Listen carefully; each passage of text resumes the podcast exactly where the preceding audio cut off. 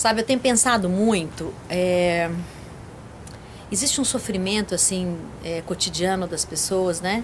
De todos nós, é, por inúmero, inúmeras questões, questões de relacionamento, questões emocionais, questões no trabalho com seus líderes, ideias que às vezes não são aceitas.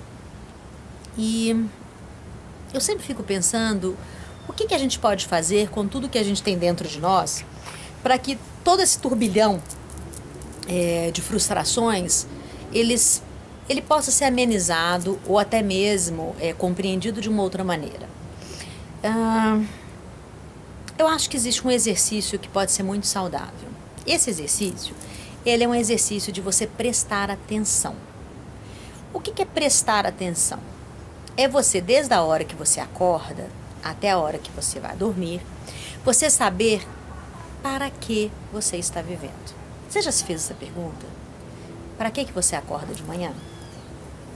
Porque, olha, é, se você me disser que você acorda de manhã para ir trabalhar, pagar suas contas, voltar para casa dormir, ou ver seus filhos, seu marido, eu acho que talvez você esteja num momento, no modo frustração constante. Né?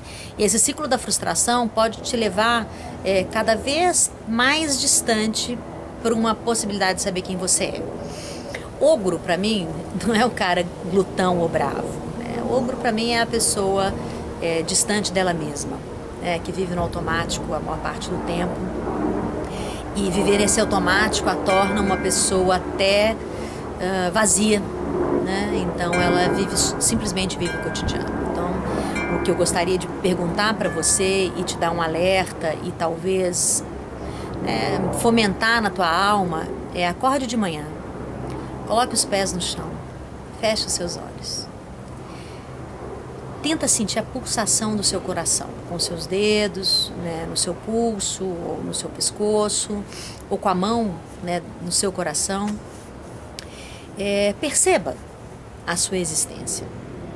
Quando você perceber a sua existência, os seus pés no chão, o seu coração batendo, faça uma, uma respiração profunda. Inspire pelo nariz, expire pelo nariz conte até quatro.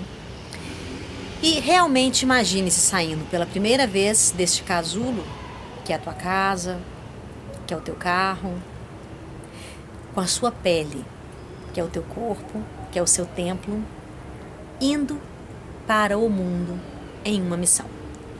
Qual seria essa missão? Qual é a sua missão deste dia? Nós vivemos de micromissões. Não precisamos de grandes e milhões de missões. Ou uma missão extraordinária. A gente não precisa ser o Dalai Lama.